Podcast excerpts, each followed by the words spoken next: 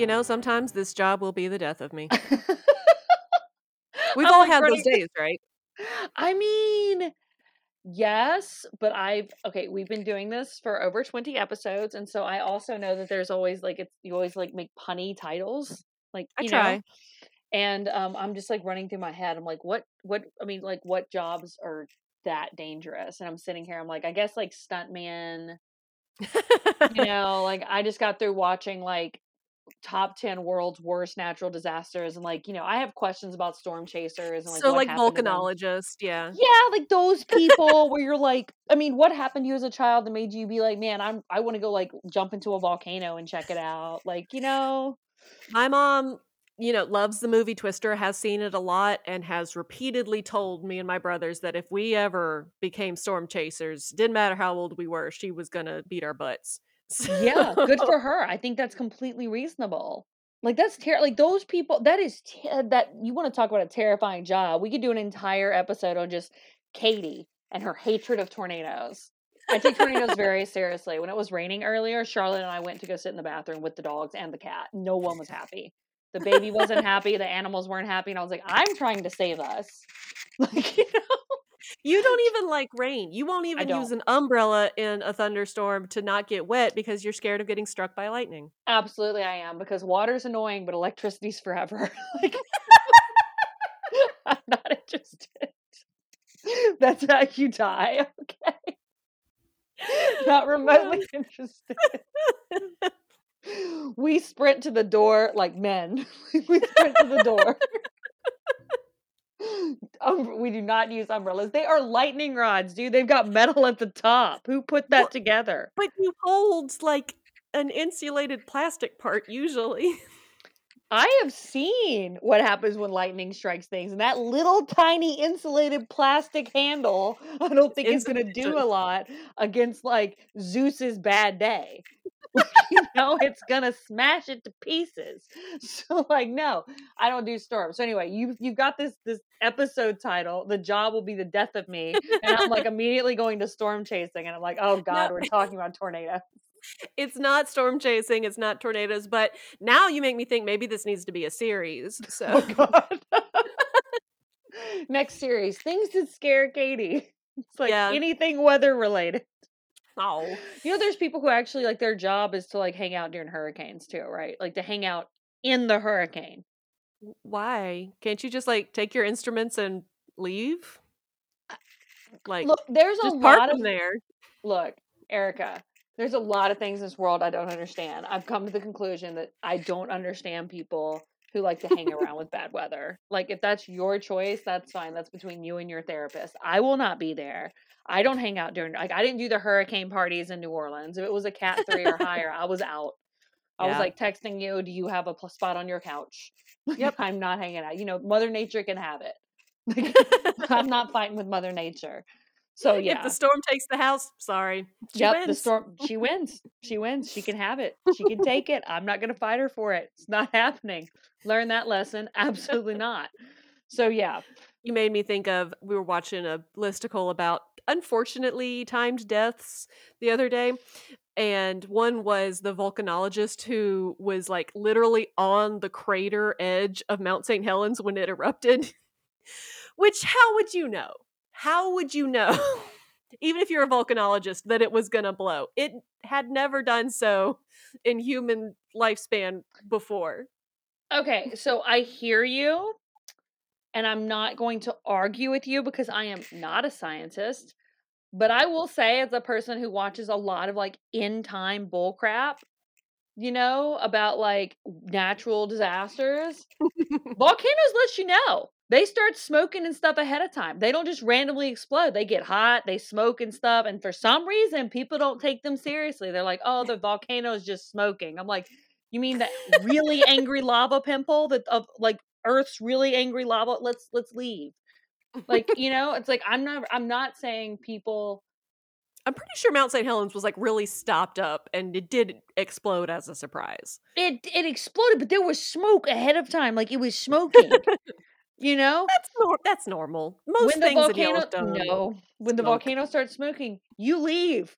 you go on vacation. You go see that aunt of yours that lives in Minnesota. You get you leave. you don't stay. As a volcanologist, you take a different job. You go somewhere else to a different volcano. Not to the volcano that's randomly smoking for the first time in a hundred years. That's what gets exciting, though. No. You say exciting. I say like, you know, borderline suicidal. I don't know if you can say suicidal on a podcast, but you know, we're going to say that anyway. You know, I'll have to say it again later in the episode too. So Okay. So it's like no, it's like uh-uh. No. That that that's a whole different bucket of crazy, not remotely interested. No. But yeah. So I'm I am going to be talking about some maybe less obvious occupational hazards. We'll say that. Oh good, more things for me to be afraid of. I love that. Love this. The the sneaky killers of the workplace. It's gonna be a that aren't just threats. It's gonna be a great podcast. I'm sure every every job probably has some sort of occupational hazard. So my job, there's the potential to be exposed to hazardous chemicals and gases. I work with paraformaldehyde and isoflurane and viruses. So I mean, because of the nature of workplace safety these days, I have access to fume hoods and biosafety cabinets and personal protective equipment. So it's meant to be fairly safe. I'm sure that your job has had hazards of being bit by children and yelled at by parents. I mean, maybe those aren't physical hazards, but emotional hazards. I've been socked in the face before, but right Oh, now no. my job is being a mom, and the only that's- occupational I have, a hazard I have, is being um hit with like flying excre- incre- like excrement Yes. because like children, man, like they like the poop factor. they got some serious. distance on them. The poop factor is serious. Um, but I don't have to worry about science equipment because my name is Katie and I am not a scientist. Oh, well, my name's Erica, and I am a scientist. And this, This is Southern Southern, science. science. I'm just telling you, I literally look for ways to work that in, and everything you say, I'm like, here's my opening. good. Thank you. I'm really glad you did. I fully like. I should have said that. Like, worked it into my first sentence, and then I. I thought you were going to, and I was like, she's gonna take this away from me, but then you didn't, and I was like, got it. I was like, she's gonna take my line. This is Yes, my we'll, one we'll thing. pretend that I did it out of consideration and not forgetfulness. All right. Okay, so let's hit it. Jobs that will be the death of us. Yes, yes. Um, and both of our husbands obviously have a large number of hazards that they have to avoid on a daily basis. So, Brett's less likely of getting he's less likely to get murdered, I think, by his job than Danny is. Some of the stuff Danny messes with, I'm like, whew. Danny has actively eaten a circular saw on or a chop saw on the job. So, you know, but um, Yeah. both both have their hazards. We'll just say that. but I did want to talk about some slightly more historical occupational hazards that have not only impacted directly the lives of the employees, but sometimes have changed the nature of workplace safety itself. So I wanted to start with the story of radium. That's like a periodic table element. It is. It is Nice. atomic atomic number 88. So radium was discovered in 1898 by Marie and Pierre Curie. So radium is a naturally occurring element. It is present in the Earth's crust normally. There are a few different isotopes. I mean, they have different masses, atomic mass, but those are I'm remembering this from chemistry. Like, you know, like I did take liberal arts chemistry in college. We did learn the word isotope. So the ones of radium that you are most likely to encounter are going to be 224, 226, and 228. Now, radium 224 has a half life of about three and a half days, which means that it radioactively decays. The amount that is radioactive will be half of that amount in three and a half days. Compare this to radium 226, where the half life is about 1600 years. So, Also, that's a little different. Small bit. yeah. Seeing as radium was discovered just over a century ago, we're not even close to that. That's still sticking around. and so, being a radioactive element, when radium decays, it produces two parts.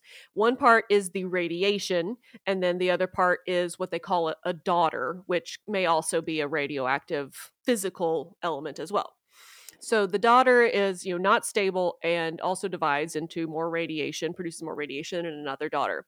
During this decay process, the radiation that's produced from radium is alpha particles, beta particles, and gamma radiation. Gamma is the stuff that makes your like face fall off.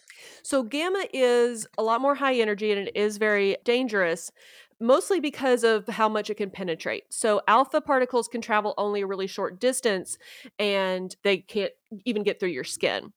The problem is if you ingest the particles that are emitting the alpha radiation because then don't have to worry about it going through your skin. It's right there and still causes a lot of problems. So, beta particles can penetrate through your skin. You can block them with like thicker clothes and stuff, though. They're not as serious. They still can't go all the way through your body and they're less dangerous to your tissues. But like you said, gamma radiation can go all the way through your body and can penetrate most barriers that you set up to stop it, including up to. I know that from Fallout. Oh, well, there you go. So I don't know what you have to uh, build to protect yourself in Fallout, but gamma radiation can go through up to a few inches of lead or a few feet of concrete. So gamma rays are very high energy, very dangerous.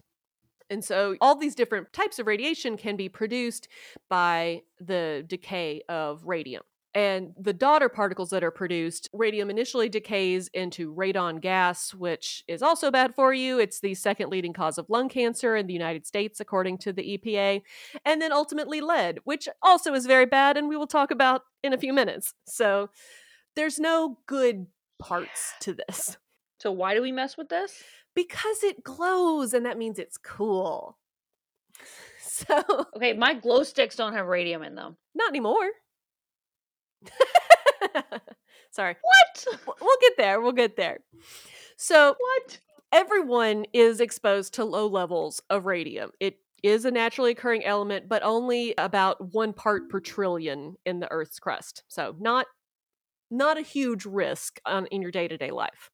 It is produced naturally by the decay of uranium and thorium and is found in rocks and soil and air and water. And because of that, it can be absorbed into fish and plants.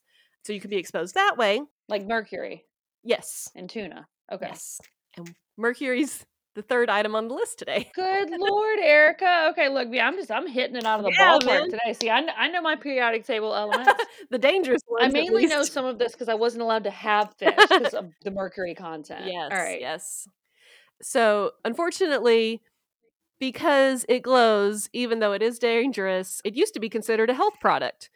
I mean, honestly, there was a, a time in the quote atomic age of this country where anything that glowed or had radioactive radioactivity was pretty cool and they used to sell these like little atomic radiation kits to kids and would give you like a little bit of uranium i think anyway very very dangerous anyway What? you can Google like oh. atomic toys for kids, probably like 1950s or something. But Okay, so I'm doing that while you continue to talk. so radium has also been used in construction materials, food, toothpaste, hair products, and a lot of glow in the dark stuff. It has also been used in a medical application. It was originally not used very responsibly because it, wait, did you what did you discover? Did you find that really old school? the Gilbert U238 Atomic Energy Lab Kit. That's the one. you can make your own gamma from zinc. And what did we just say about gamma? Let's not do that. Bad for you. how how do we survive as a species? I mean, we're not that great at it. We really suck at this. All right, keep going. Oh, I was just going to say so the radiation from radium has been used in a medical context in a chemotherapy aspect. It used to be used not super safely, it wasn't shielded whenever it was used. And you would actually just make these like, they were literally called radium needles, and they would just be long spikes of radium that you would just stick in a tumor and hope for the best. I'm sure it was Nice. done a lot more scientifically than that, but these days that sounds a little wild. But according to the Journal of Nuclear Medicine, it is still used to treat some cancers, but just in a much more controlled and better shielded way than before. So it is Yeah. still used. But as an occupational hazard, what were we doing with radium and what was it doing back to us? So, after its discovery in the late 1800s, radium really hit its popularity in the early 1900s because things that glow are super cool and were obviously the way of the future. So it was hmm. most popular in watches, clocks, and airplane dials. And so that all of those things could be read in the dark without needing a power source. One of its more, I guess, important uses, I'm not sure how to judge it, but for airplane dials and gauges, this let World War II pilots fly without having their cockpit lights on. And that was really important for night missions. Okay. Ghost is barking, and I have to put him outside. What? Dog? Get him, ghost. He sees a ghost. Yeah, probably. This dog, What the matter? when I unleashed him, he just ran back and forth across the living room, which he is not Oh, good yeah. at because he has fluffy paws and it's a hard floor and he just slips and slides all over the place. He could, yes, he runs in place like he's a cartoon character, and then when he tries to stop, he skids six feet and then tumps over. He is an occupational hazard. He is. And then he tumped over, skidded and slid into me, and then submission peed because he didn't want to go outside. And Yeah. then when he stood up, did he drag his tail through the pee? Yes. And then whenever I made him go outside, did he brush that tail against me? Yes. Of course. So I took a minute longer than necessary because I had to clean things, including myself. Look, girl. I, I get know, that's on all the time. I feel you. Sometimes you just have to take a minute to clean the urine, okay? this dog, he's not in here with me so that he wouldn't pee on things. He's still got you anyway, which is great. This dog. Anyway, I love him. He's just a goof. Yeah. Anyway. so anyway, radium. People discovered it could make things glow. And glowing is very convenient at times.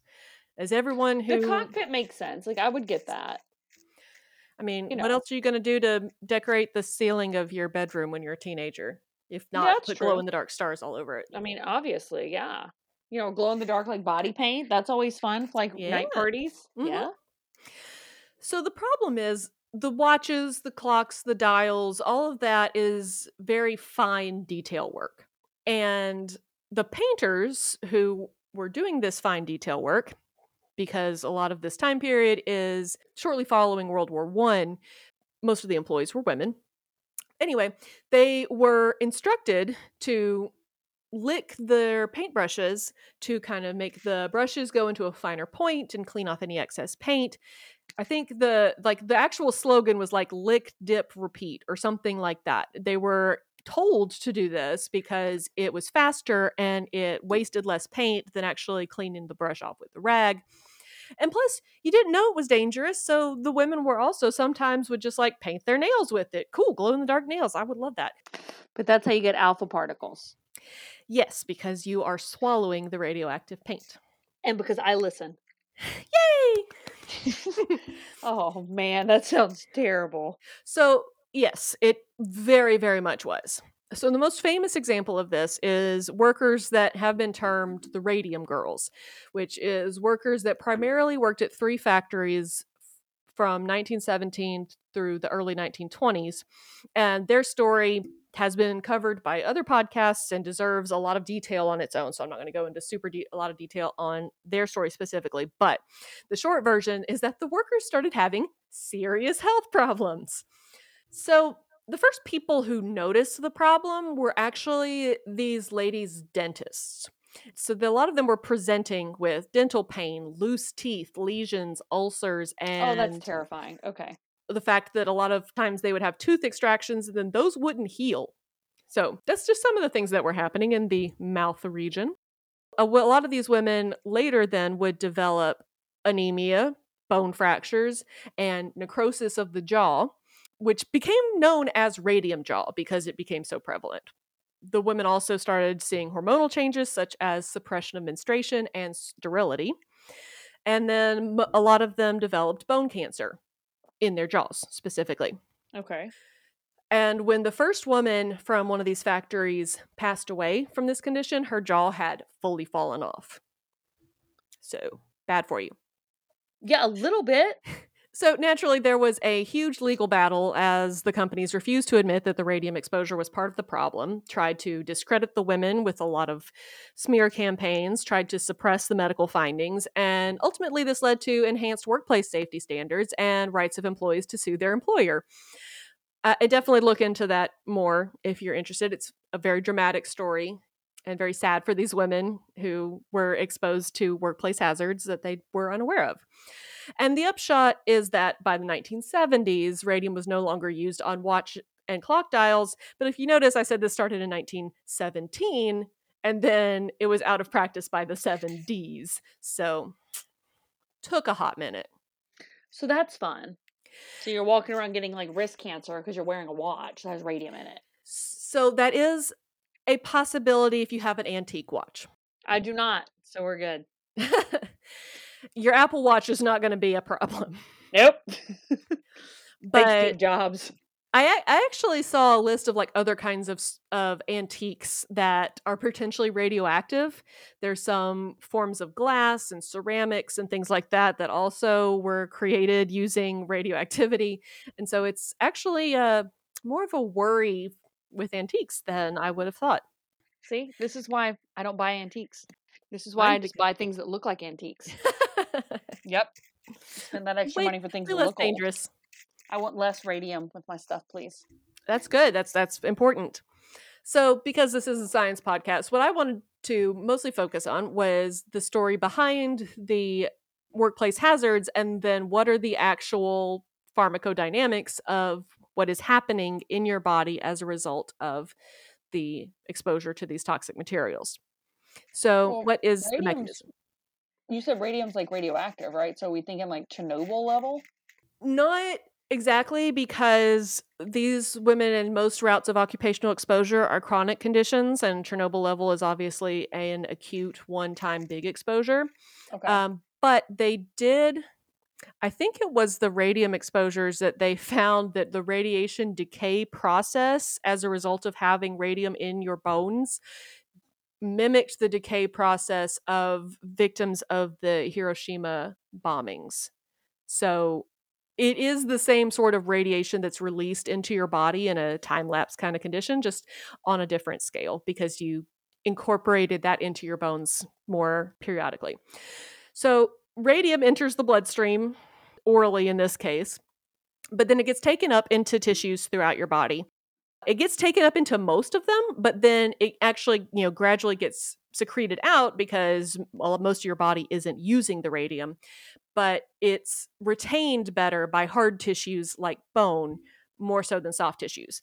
So, more specifically, like the inside of your bone, called the bone volume compartment. So, it settles everywhere, but is lost from the soft tissue first, and then is lost from the bone surface or shifts from the bone surface into the volume of the bone. And this is because radium chemically is similar to calcium. So, it gets taken up by a lot of the cellular machinery that is used to taking up calcium. And once it's there, it parks in your bones, and then the radium decays and releases radiation into the surrounding tissue. And so, some of the first symptoms that will develop, if you don't have something convenient to notice, like a tooth falling out, is bone sarcoma. And there are several different types of sarcoma, cancer of the bone. All of them are bad. But yeah, yeah, they're all bad. Yeah. So, in super rough numbers, tumors that result from radium 224 develop about a decade after your first exposure, and tumors for radium 226 and 228, it's closer to almost 30 years after your first exposure, just because of the amount of time it takes for them to put off the radiation that causes the problem because of their different half lives. It's almost more terrifying. It's like asbestos. You just never know when Right. it's going to get you. it just lurks. And Yeah. honestly, like that 30 years, there's a wild range because it's like, Right. yeah, a decade plus or minus five years, and then 30 years plus or minus 15. You know, it's Yeah. it's you don't know when it's going to pop up. So, factoring in the time to cancer development against the human lifespan, some scientists have developed a practical dose threshold that has been recommended as 0.0039 rads per day or 80 rads total. But that calculation is highly controversial or disputed. There's no guarantee that you won't get enough radiation mm. exposure you know from your daily life on top of your occupational hazards or that would lead to cancer and also you know there's lots of ways you can be predisposed to cancer so it's never great just don't do it according to the CDC they say that exposure to higher levels of radium over a long period of time may result in harmful effects including anemia cataracts fractured teeth cancer especially bone cancer and death so great they say that the effects are mostly due to gamma radiation because it can travel long distances through air. But if you're eating it, then you also have the alpha radiation. Yeah, it's not helpful. Direct damage to your tissues. So, all bad. Yeah. I had, I actually found a, a graph of radium in man, whole body retention. And it's basically it's just like this decay graph of how long it takes for the radium radium to get out of your system and the percent retention you know in the first day you're you get a lot of it out of your system but it's several thousand days before you get down to still having 1% of it left in your body so it sticks around for a long time yeah this isn't like a you can't make an accident and wash it off your body shoves it into your bones yeah your bones are yeah. constantly remodeling and so if there's radium there instead of calcium they'll just stick that sucker in. So it's bad for you. It has been, many people have been exposed to it as a result of their jobs. And so that's why it made first on our list. So my references for the radium section of today's talk were the CDC, the EPA, the USNRC, which is the United States Nuclear Regulatory Commission, livescience.com, and an excerpt from a book called Health Risks of Radon and Other Internally Deposited Alpha Emitters. That was written by the National Research Council Committee on the Biological Effects of Ionizing Radiation. I know the CDC. We've all heard about them these last That's few years. got. They're a big name now. Hot ticket. All right, so we got we got radium. That sounds terrible. What's our what's our It next does. one on the list?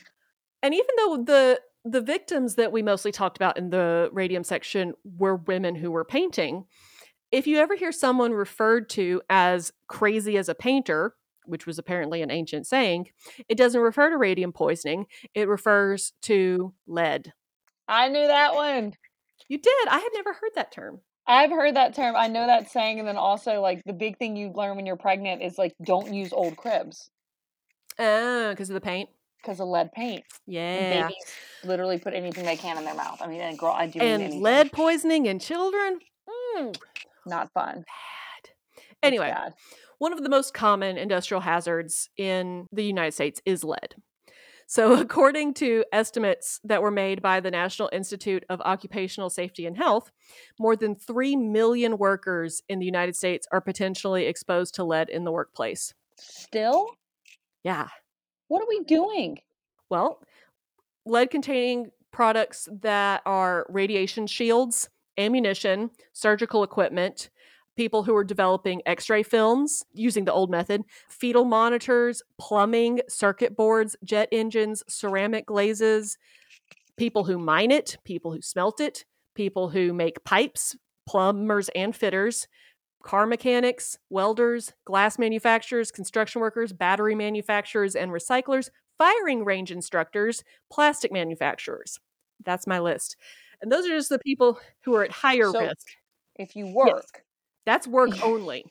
you probably come in contact with lead. Okay, fair enough. Yeah, 3 billion people are occupational risk of exposure. And we're not What? talking about people who drink from those lead pipes and fire those weapons. I saw one example of someone who said they'd treated someone with lead poisoning and it was because they made their own musket balls for historical reenactment purposes. I think Nice. bad. Fair. Bad. Okay. Anyway, also, according to the EPA, lead has been a key component in makeup, like face powders and rouges and mascaras. that one. I knew It's been one. used as a spermicide for birth control. It's been used in the manufacture of chastity belts because it was meant to be like a cold, non sexy metal. It's been used as a sweet and sour condiment, popular for seasoning and adulterated food. That's a more historical context, of course. Been used as a wine preservative, perfect for stopping fermentation or disguising inferior vintages of wine. Has been used to make cups, plates, pitchers, pots, pans, all that more malleable. So, ancient Romans specifically were fully eating lead seasoned food and drinking lead containing wine out of lead coated dishes. And it was just like a cultural ubiquity. They had words to describe someone's attitude as being someone who was poisoned by lead. That's like the Saturnine countenance. It was it was everywhere. And they knew they ca- it caused problems, but they kind of downplayed the severity of it. And eventually lead was both so common and so obviously bad for you that it would retain most of the above mentioned uses, but mostly you would just kind of give someone that makeup if you wanted to kill them. You know, it's like it was still available, but you kind of only bought it for your enemies. You only bought this lead compact mirror and then give it to that lady that you secretly hate. Humans are terrible at being alive. Oh, yeah, we're bad. We are so bad at this. So that was a lot of the pre industrial exposure. So now in the industrial age, a lot of the exposure came from the introduction of leaded gasoline. Now, there is a long story about Wait. unleaded gas. Yes, I was no, I was just thinking that. I was like, all of the stuff you don't see leaded gasoline. right. But they have to specify that it's unleaded.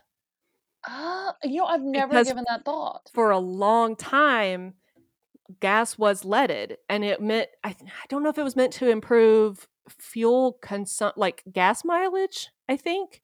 But it's, yeah, it's, it resulted in a lot of lead being aerosolized and put into the air and it's thought led to a lot of developmental problems so there have been studies that tried to link the prevalence of leaded gasoline with inner city poverty and violence rates and a lot of stuff that resulted from pollution so there's there's a ton of studies out there on the chronic effects of leaded gasoline being in the air but also these days you get contaminated water supplies so if you ask the cdc they say that the safe limit for lead consumption is none zero don't don't, Don't do, do it. it. exactly Yeah, no, not not a good choice. Poor choice. now the epa has a limit of what they say that you can have you can consume because they're different organizations and they're looking at it from different different purposes different focuses but they have a limit and the drinking water in Flint, Michigan in 2015 was over 25 times higher than that and was even higher than what the EPA classifies as hazardous waste. So Still is, by the way. But you know. Actually, no. It was declared, well, kind of. So, after a state of emergency was declared, that is frankly embarrassing for a first world country to Yeah. experience, it was determined that nearly 100,000 residents of Flint, Michigan were exposed to lead in the 18 month period that the observation was being done. And also, at the same time, exposed to harmful bacteria and other problems because their water supplier was just crap. But after two years, the water was declared safe to drink if you used an NSF approved water filter. And that was in 2016. I'm sure it's still not great. And you have to use a water filter that has been approved to filter out lead by the National Science Foundation. But theoretically, they've declared it safe to drink. Is that great? No. When I went to New York a few months ago and stayed in a wildly old guest house, were there a thousand signs that were posted everywhere letting everyone know that lead had been detected in the pipes and please don't drink hot water. And if you do, make sure you run it for a while first. And definitely don't make any baby bottles with warm water. Make sure that you use cold water and then heat it up separately because the lead leaches out of the pipes and into hot water more easily. Anyway, it was a whole thing. They gave us lots of pamphlets. That's terrifying. Yeah. That was two months ago. Love that. We suck at being alive. Humans suck at this. Yeah. So, with as far as like lead pharmacodynamics and how it gets incorporated into your body, there aren't any because it's not supposed to be there. So, unlike radium, which is mistaken for calcium and incorporated into your body, your body doesn't know what to do with lead, including that it doesn't know how to get rid of it. Yeah. So, it hangs around. Symptoms can result from chronic or acute exposure. Now, most of the ones we've talked about have been chronic, and that's very dangerous. And organic lead, meaning tetraethyl or tetramethyl lead compounds, which are the ones that are used as additives, like in gasoline, are more toxic than inorganic lead, which is going to be like elemental lead or lead carbonate, lead chromate, things like that. So, if you inhale lead, about a third of what you inhale sticks into your lungs, like sticks to your lungs and is not exhaled right back. And then nearly all of that is absorbed into your bloodstream.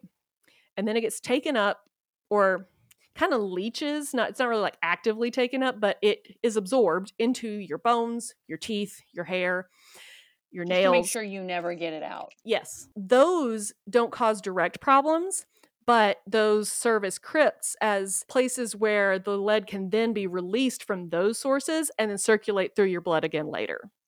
It's like Love having a dormant infection. Love that. So even though those don't cause direct problems, they'll cause you problems later.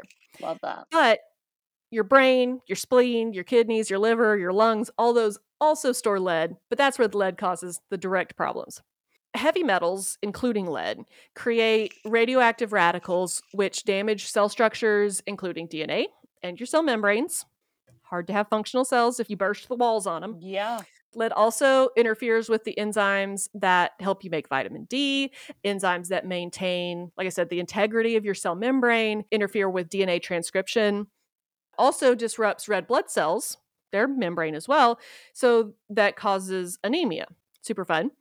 Lead also is speculated to alter the permeability of blood vessels and collagen synthesis, so mess up your skin and your ability to transport blood around your body and also damages cells of the immune system.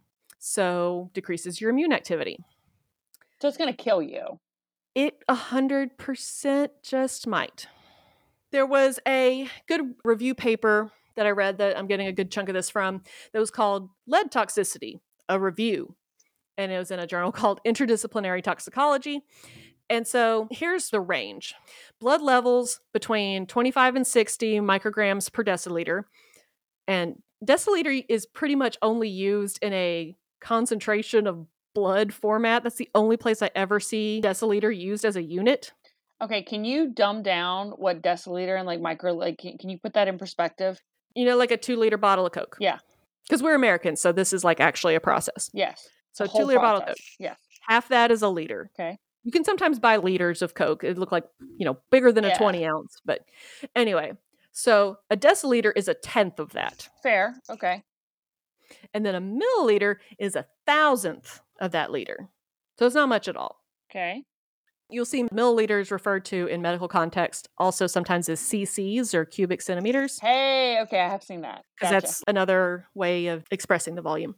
Anyway, take a two liter, half it, and then a tenth of that is okay. a deciliter. Gotcha. And so that's sometimes the way that your blood volume is expressed. And so if they want to say how much lead is there, you say 60 micrograms.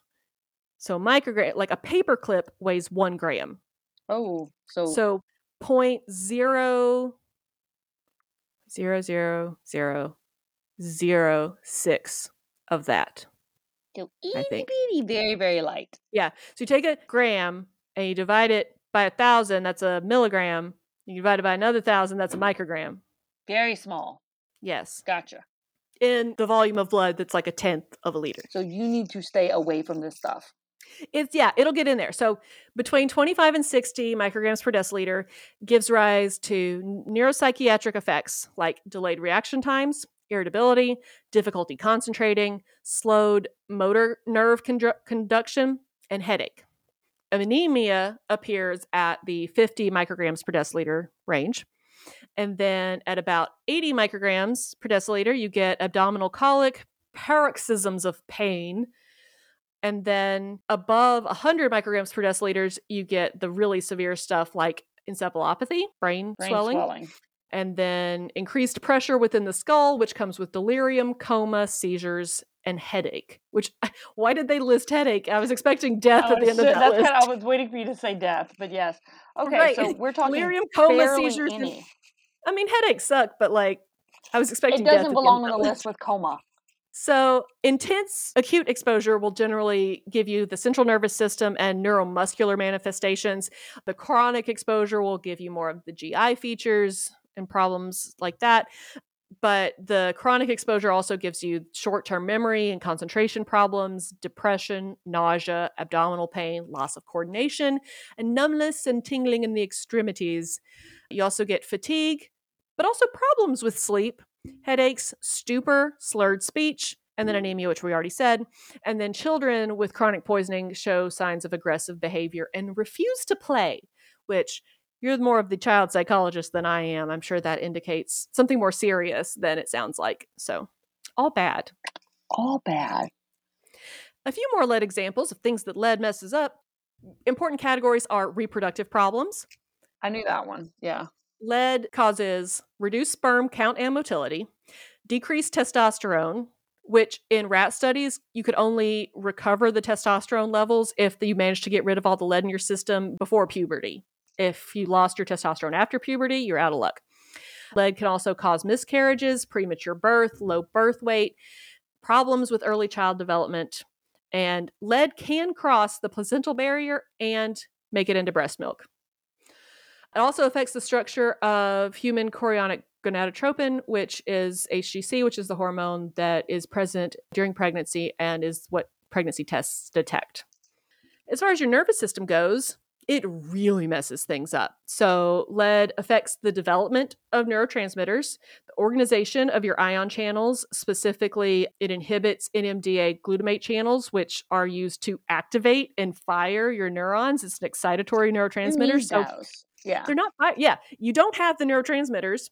You don't have the receptors for the neurotransmitters in the right spot to organize firing. You have a loss of the myelin sheath that prevents crosstalk between your neurons. And then you have a reduction in the number of neurons. Children that are exposed to lead during neurodevelopment literally cannot think. Yeah. Because everything in their brains is no longer structured appropriately. Yeah and lead crosses the blood brain barrier and uh, results in a smaller prefrontal cortex, damage yeah. to the hippocampus, which is used in learning and memory. Yeah. It's really, really bad. And we used to paint cribs with lead paint. Yep. Because it's brighter. Because yeah. Yay. Because humans Shiny. rock, man. Humans are Shiny. humans are good at this. What do we like? Shiny things and things that glow. Oh, and God. we've determined that all of those are bad for you. Yeah. So the treatment is what they call chelation, usually with disodium calcium edentate, which basically it's designed to bind the lead and soak it up and allow it to be excreted in your urine. There are other chelating agents that are being studied to be used, as well as compounds that are designed to focus more on directly combating the effects of the lead poisoning. But a lot of those are still in development. My sources for the lead section are the EPA, Britannica.com, the review article that I already mentioned by Wani, Ara, and Usmani, and the CDC again. I love the CDC jumping in there every time. Man, that's depressing. Oh yeah. Hey, they've got a lot of of feelings about. Well, I mean, and honestly, with lead too, like that's one of the ones that I feel like uh, most people are familiar with. Like lead and mercury, those are the two you hear about, right? Yes. Lead and mercury. Where it's like, stay away yep. from lead and mercury. You'll never get them out of your system. You'll die with them there. Yeah. You will. Speaking of, though, if you're not crazy as a painter, maybe you're mad as a hatter. So, Mercury's up next. Is that where that comes from? Yes. Really? Uh huh. Mercury is another toxic heavy metal. It's in tuna fish. That acts as a neurotoxin. That's yes. All I know. So, yeah. For non occupational exposure, the way you're most likely to come across mercury is as methyl mercury, which is found in fish and other seafood.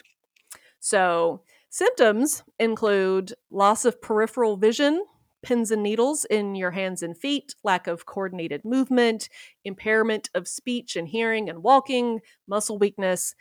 And then children that are exposed to methylmercury while they're in the womb have impacts to their cognitive thinking, memory, attention, language, fine motor skills, visuospatial skills. So all that why you were probably instructed not to eat a lot of fish. I was told no tuna. Pregnant. Yeah, no tuna. No tuna specifically. Yeah. I don't know why tuna particularly but no tuna.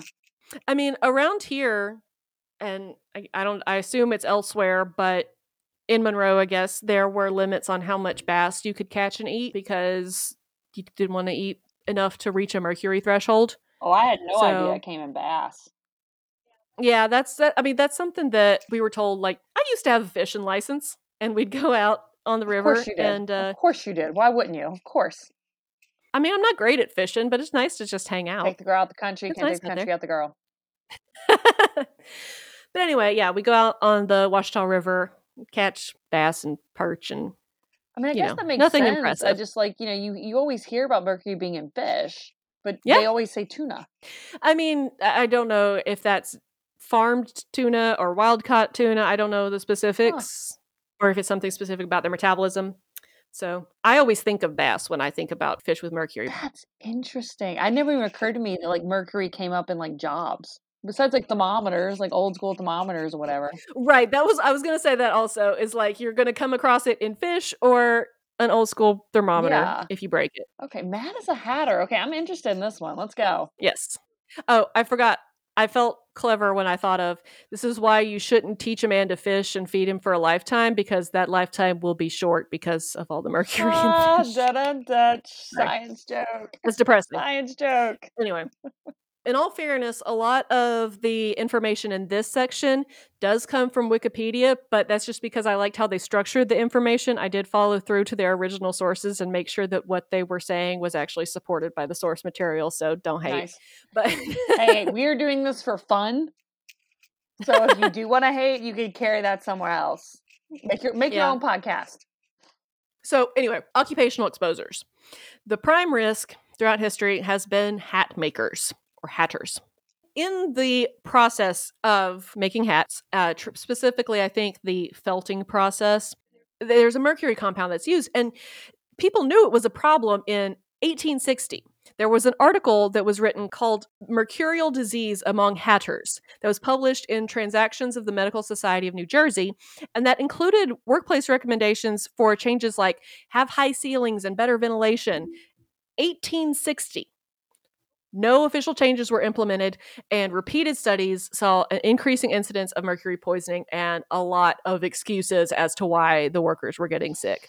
Because people, the workers either didn't want to admit they were sick because then they would lose their job, or there were a lot of really classist and racist uh, implications because a lot of the factory workers were immigrants and the doctors would just say like yeah he's really sick but he also probably drinks a lot so there was stuff like. Humans, man. Humans. Yeah.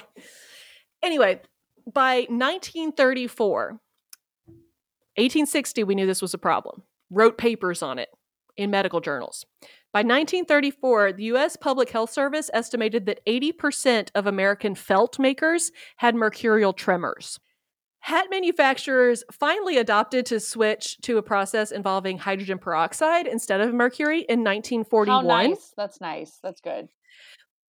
but it wasn't even because of an interest in the health of the hatters it was because mercury was needed for the war effort and so they're just like oh i guess we can try this other process mercury's kind of expensive right now Hashtag capitalism. a little bit a little bit I got nothing. I, I was gonna I was gonna say something like witty and like I, I got nothing. it's just depressing That's really depressing.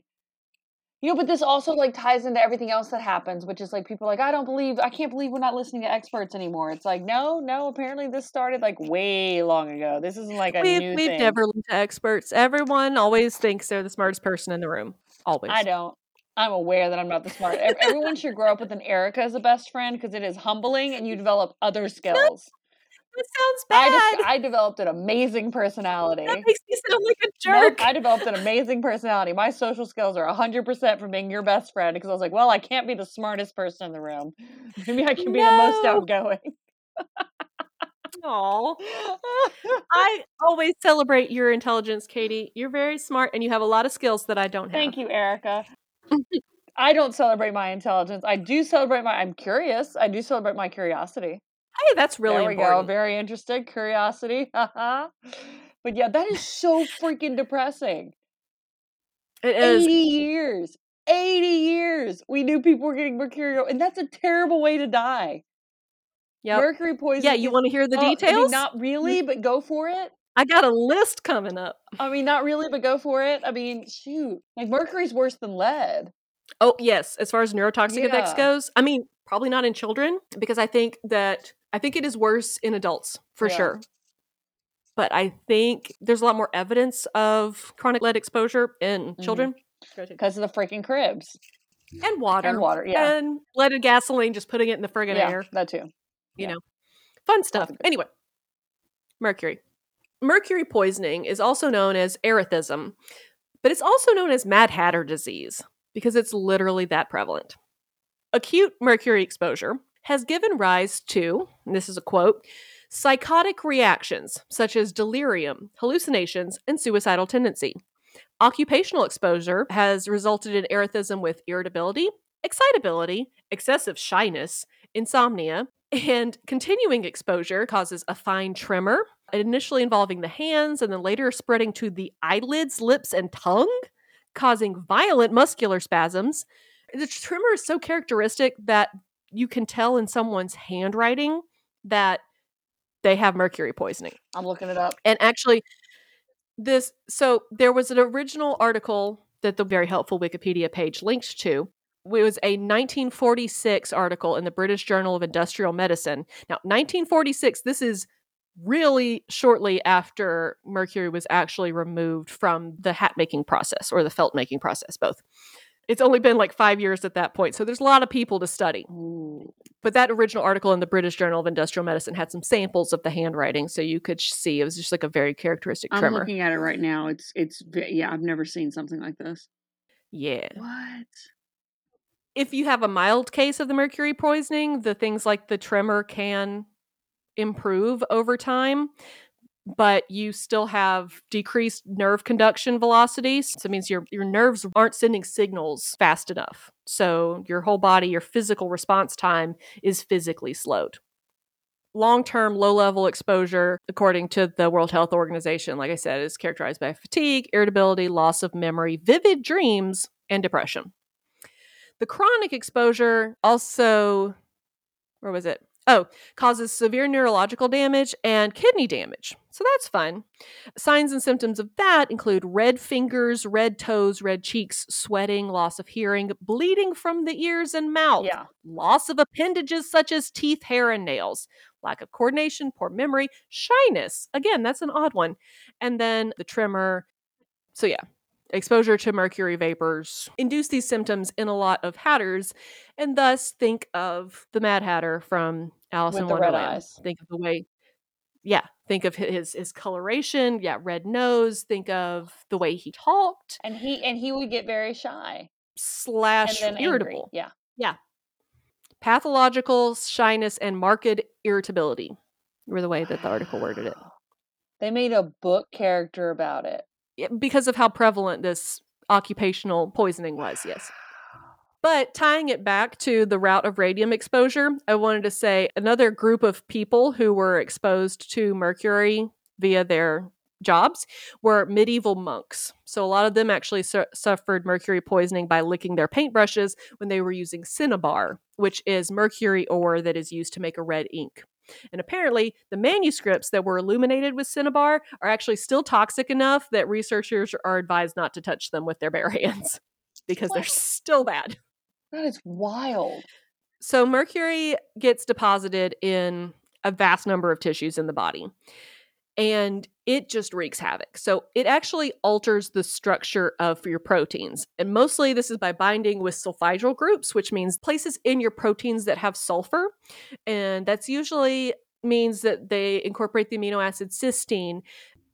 Sulfur groups or disulfide bonds are actually a really good way for different sections of a protein that aren't directly connected to bind over long distances.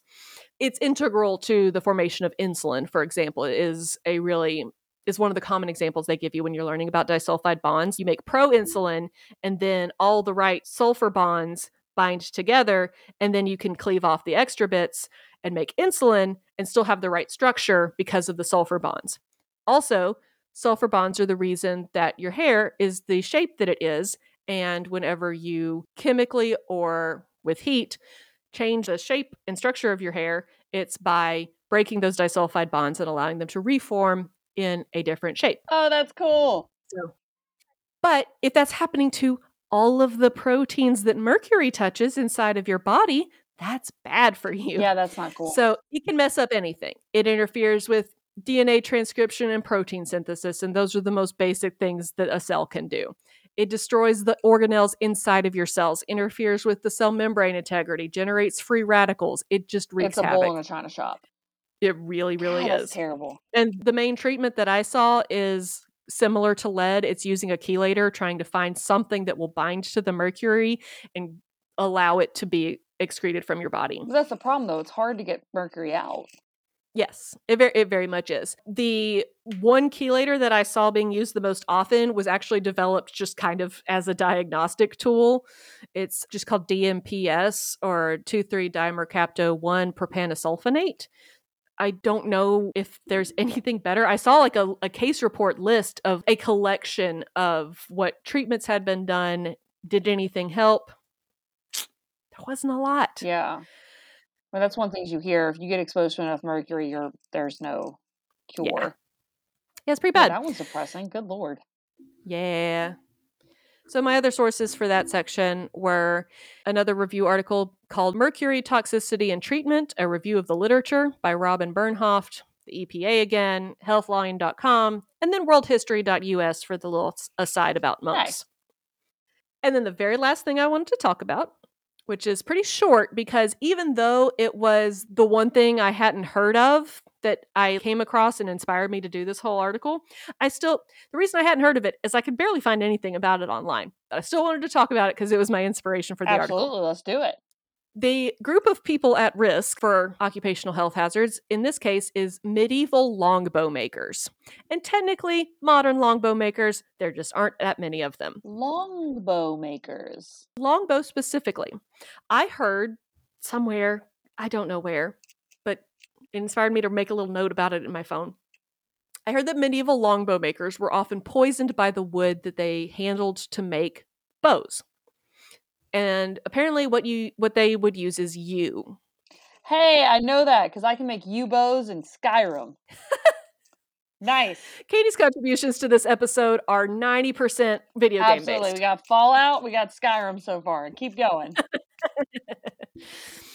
Yew trees are considered the best material for making longbows because, according to the worshipful company of bowyers at bowyers.com, they have a quote natural elasticity, sweetness of draw, and cast second to none. Love that.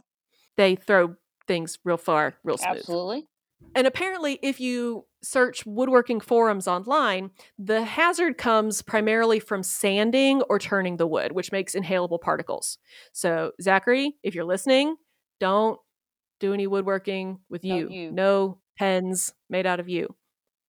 So, my brother makes really cool pens. Super cool pens. Not not allowed to work with you. I say so. Every part of a yew plant, I think except maybe the berries, is very toxic. So the leaves, the bark, the wood, the seeds, they contain an alkaloid compound called or a class of alkaloid compounds called taxines, which are highly toxic and have been used for deliberate poisonings, Nice. which ranges from assassination to suicide for centuries. okay, humans, good job. 50 grams of yew needles is a lethal dose and you die within two to five hours. So bad, Stay away from that. very deadly. The signs of the U poisoning are very non-specific. Nausea, vomiting, impaired color vision, abdominal pain, muscle spasms. The clinical symptoms are dilated pupils, tachycardia, and bradycardia. So problems with your heart rate, tonic-clonic convulsions, and then somnolence or sleepiness or unconsciousness. Those aren't super specific. The color change is kind of specific. Loss of color Yeah, vision, that's yeah, very that, strange. that one's weird. and I don't know if that's the main indicator that it's you and not any of the countless other poisons Yeah. that are out there in the world that would cause convulsions and muscle spasms and, sleepiness, vomiting. yeah. You know, yeah, that seems like it could be a lot. And there's not a guaranteed therapy. It, it seems like most of the treatment is extracorporeal membrane oxygenation, which means you put someone on artificial heart and lungs and you wait until they try to metabolize the metabolize the tax signs out of their system and your heart can recover its normal I function. I feel like that's what a lot of doctoring is. It's like, ah, well, let's wait it out. You just just let's just keep them alive and see if it works itself Yep. out. Live to fight another day. So there's not a ton of detail online. at all about the source of the cardiotoxicity. So that seems to be the main problem is the problems to your heart. And sometimes this is good and sometimes this is bad because apparently taxanes can produce taxanes with an A instead of an I. So taxanes are a class of cancer drugs like paclitaxel, Taxol, and docetaxel that are designed to inhibit cell growth by inhibiting mitosis. But they always carry the risk of cardiotoxicity, of damaging your heart. And so they're not necessarily going to be the first choice, even though paclitaxel and Taxol are very traditional chemotherapy medicines, they're risky enough that they're not always the first choice. It is good in that way. We have some cancer drugs that result from this yew alkaloid compound. But if your livelihood is cutting staves of yew and then turning them into a bow shape and making them all flexible and treating them, You need to wear a mask. please wear a respirator Please. at all costs. Learn from Yes. COVID. Wear the Yeah. and there's there's actually forums online for like modern woodworkers recounting stories of them or their friends that got yew poisoning or suspected yew poisoning so it, this is a persisting problem but in a very niche group of individuals Which is interesting. my brief resource list for that section is again bowyers.com and the review article clinical toxicology of yew poisoning by Labossiere and thompson in the annals of pharmacotherapy and then a case report on cardiotoxicity of yew by piskak stribny rakovka and mali Remind me to never complain about my job again. doesn't try to kill you as actively as it could Like, good lord. Oh my gosh, Erica, that's a that was a depressing delve into some stuff. I, you know, although honestly, depressing, not surprising. The Mercury thing does not surprise me. Upsets me? Yes. Surprises me? No, absolutely not. at some point everyone's just like i don't know man hatters are crazy Yeah, they're like, yeah, look, we. I like how like a couple times during the podcast, you're like, look, they knew it was a problem. Ah, it's fine. try getting someone who owns the company to make an effective workplace change? Maybe not. Hitting a little close to home right now. Hitting a little close to home. Is OSHA making you do it? If not, we're fine. Is- uh, Yeah, OSHA, EPA, and or the CDC sniffing around because otherwise, who cares? Oh my gosh, stop me before I get political on this podcast. Hey, I follow a Facebook group that's called Looks like an OSHA violation, but okay. Yeah, please add me to that. I'm very interested in being added to that group. So, in the spirit of not ending this podcast in just a sad, ragey Katie like spiral into like her views on the political system and everything that's wrong with the world, um, what is your mental health minute? My mental health minute is, in case you haven't already heard, the National Suicide Prevention Hotline has changed its phone number to be very easy and recognizable and rememberable. It is now 988. And if you need help remembering this, start with 911, you subtract the one from the nine, it's 988. I saw that and I'm really excited Yes, I'm really it. glad because I've looked up the other number to try and share it before, and it's it's not easy to remember. And I'm really glad that you It's that not. there's a like national hotline has reached enough prevalence that it can get such a standardized number. And it's because we're talking about it, right? We're finally at the point in our society where we are willing to ask for help. So not us specifically, like three people hear us talk about it. But Right. But like, you know, in general, like people are talking about it, which is important. And that brings me to my mental health minute, which is like, you know, as a new mom, I'm going to sit here and say this right now. Pride myself in being a very independent, self sufficient person. And there is absolutely nothing wrong for asking for help if you feel overwhelmed and you need it. very important. I have definitely like asked me where my daughter's been this entire podcast. I handed her to her father and went to the bedroom. I was like, here you go. Enjoy some parenting. go have fun. And she has been screaming her head off the whole oh. time. So if there's any like if you feel like, man, I hear like an undercurrent of screaming, I'm like, that's my kid working on her lung capacity. It was either Good Charlotte or the guy across the street using a leaf blower for the first half hour of this podcast. So hopefully both of those didn't make it. I it. think it adds like an element of realism. Sure, element of sure. realism. I'm here for it. Yeah, you know. Okay, well, um, this was thoroughly depressing. Thank you for like, this, this episode. I appreciate it. Fun? Question mark. This was great. Had a great time. Loved it. This was great. Learned a lot, made myself angry. Aw. Now I have like a kind of like self righteous rage. I'm gonna go rage online. Yeah. Gonna go find somewhere and be like, "Do you know what people did the night in the 1860s? Screw those people. Yeah, honestly. Oh, hey, and while you're on Facebook, stop by the Southern Science Facebook page and leave us a note. Say hi to us or like our page. I keep noticing people liking our page and visiting our page. You know, but you can also talk to us. We're Talk around. to us. hang out. Talk to us, please. We log, you know, we log in. You know, you can like our stuff. I'm gonna start posting random things on that Facebook page. Yeah, Um, Katie's stuck in her house with a new baby, so things that, yeah, I mean, I'm, I, ba- you know, I hang out with the new baby, but she's not very interactive yet. And I think what I've decided is I'm gonna start posting like sciency things that I want Erica to talk to me about. yeah, anyone can post uh, ideas, episode requests, things like that. That'd be great. Like we can start the whole hashtag. Is this science? nice. is this science? All right. So yeah, check us out on Instagram. Check us out on Facebook. Yep. Uh, shoot us an email if you are interested or would like to talk to me or Erica. We do check the email, and we will see you guys hopefully in a couple weeks. Yay! Bye. Bye.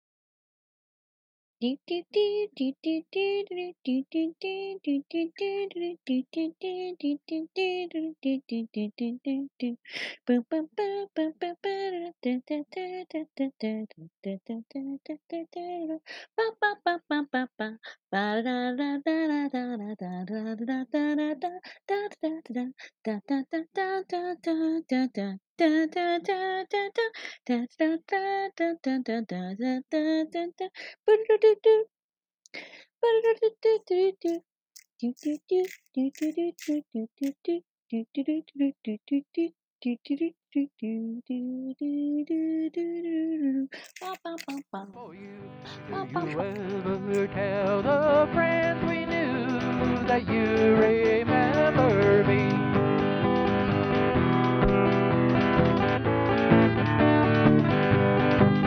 Do you ever tell the friends we knew that